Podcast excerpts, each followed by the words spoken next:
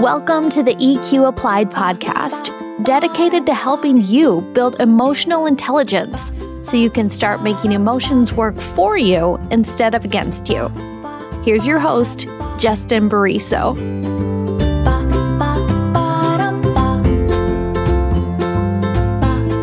When I lived in New York, one of my favorite things to do was taking a stroll through Washington Square Park.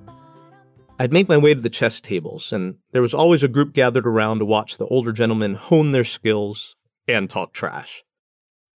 But every time, the same thing would happen. Whenever a player made a big mistake, one of us recoiled in horror. Ah! As if to say, how could they make that move? You know what's so funny about that? Those of us who are so dumbfounded, so astonished that someone could make such a horrible move, often make the same kind of move when we're playing the game. Why is that? The problem has to do with something we call the perspective gap. The perspective gap says that we often misjudge how we would react, or even how we have reacted, when put in an intense situation. In the chess scenario, it's easier to see potential mistakes when we're not in the hot seat. We're looking from the outside in, which gives us a completely different perspective. We're not emotionally attached to the situation. Our heart doesn't start beating faster when we see a potential good move. We don't get especially stressed when we feel the pressure mounting. This leads us to a principle that can help you not just in chess, but in life. I like to call it the rule of the chess player. The rule of the chess player simply states that when you're in an emotionally intense situation, your perspective will be drastically different than when you're not in that situation. Acknowledging the rule of the chess player helps you to do some very important things. First, you'll show more empathy. Because of the perspective gap, when we see someone make a huge mistake, our default is often to judge, thinking, well, they're getting what they deserve, or ah, it's not that bad, they'll get over it. But those reactions don't do anyone any good. They certainly don't help the person, and they don't help you or your relationship with that person. Because even if you don't voice what you're thinking, it'll come out naturally in how you deal with them just putting more distance between you.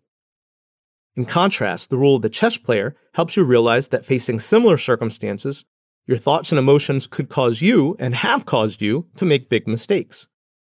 The key is not to try and relate to the situation, but rather to relate to the feeling the person is having, because we all get frustrated or overwhelmed by different things. For example, if someone tells you about a hard time they're going through with their kids, you might be tempted to dismiss it, for various reasons. But think of another time you did struggle and use that feeling to help you show empathy. When you do this, your perspective changes to something more like the following Oh, yeah, that's rough. Let me think about this. How can I help? When your default changes from judgmental to helpful, you build a bridge instead of a rift, which makes an emotional impact on your teammate and strengthens your relationship. Second, it'll help you build great habits and perform under pressure. You know what sets great chess players apart from average ones? They practice a lot. Chess masters and grandmasters have played more games than they can count. They practice real games against real opponents, but they also practice in their heads, imagining scenarios they might encounter and how they would deal with them. By practicing the same moves over and over, these players develop habits and processes that they can repeat almost effortlessly. This allows them to think several moves ahead, they rarely encounter situations they're not prepared for, and when they do, they rely on core principles to help them determine the best way to move forward. You can do the same thing with your emotions. Like a master chess player repeatedly practicing the same moves, you can train your feelings and emotional responses. When you repeatedly practice emotionally healthy routines and habits, you rely on those habits when under pressure. You can also fast forward a situation and see the results of specific actions, allowing you to see several moves into the future, so to speak. Finally, when you're under emotional stress, you'll avoid panicking and go back to your core principles, which helps you to make good decisions. So, whether you're striving for better relationships or striving for a better you, remember the rule of the chess player. It's a great reminder that everyone makes mistakes, and it'll help you to reduce yours.